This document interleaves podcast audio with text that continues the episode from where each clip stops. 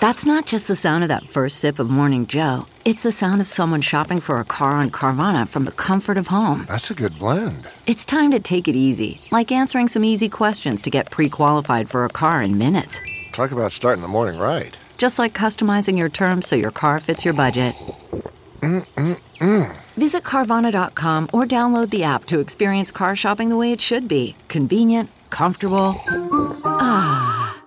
Good morning. I'm Margie Ellisor Fox 2 with your St. Louis news driven by Bommarito Automotive Group. Around 2:45 St. Louis time this morning, Congress certified Joe Biden's electoral victory, officially making him our country's next president. Both efforts lost overwhelmingly. President Trump issued a statement saying, even though I totally disagree with the outcome of the election and the facts bear me out, nevertheless, there will be an orderly transition on January 20th.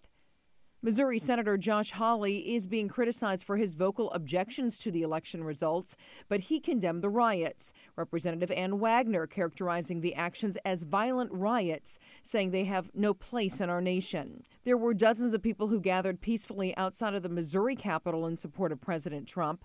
Supporters came from across the state to Jefferson City, flying Trump flags and shouting, Stop the steal. From the Fox 2 Weather Department.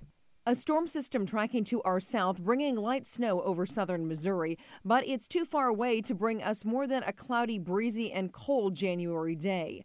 Temps will remain in the 30s today with gusty northeast winds. Tonight, cloudy with a cold uh, low near 30. Then Friday through Sunday, all look more cloudy than sunny with daytime highs in the 30s, overnight lows in the 20s.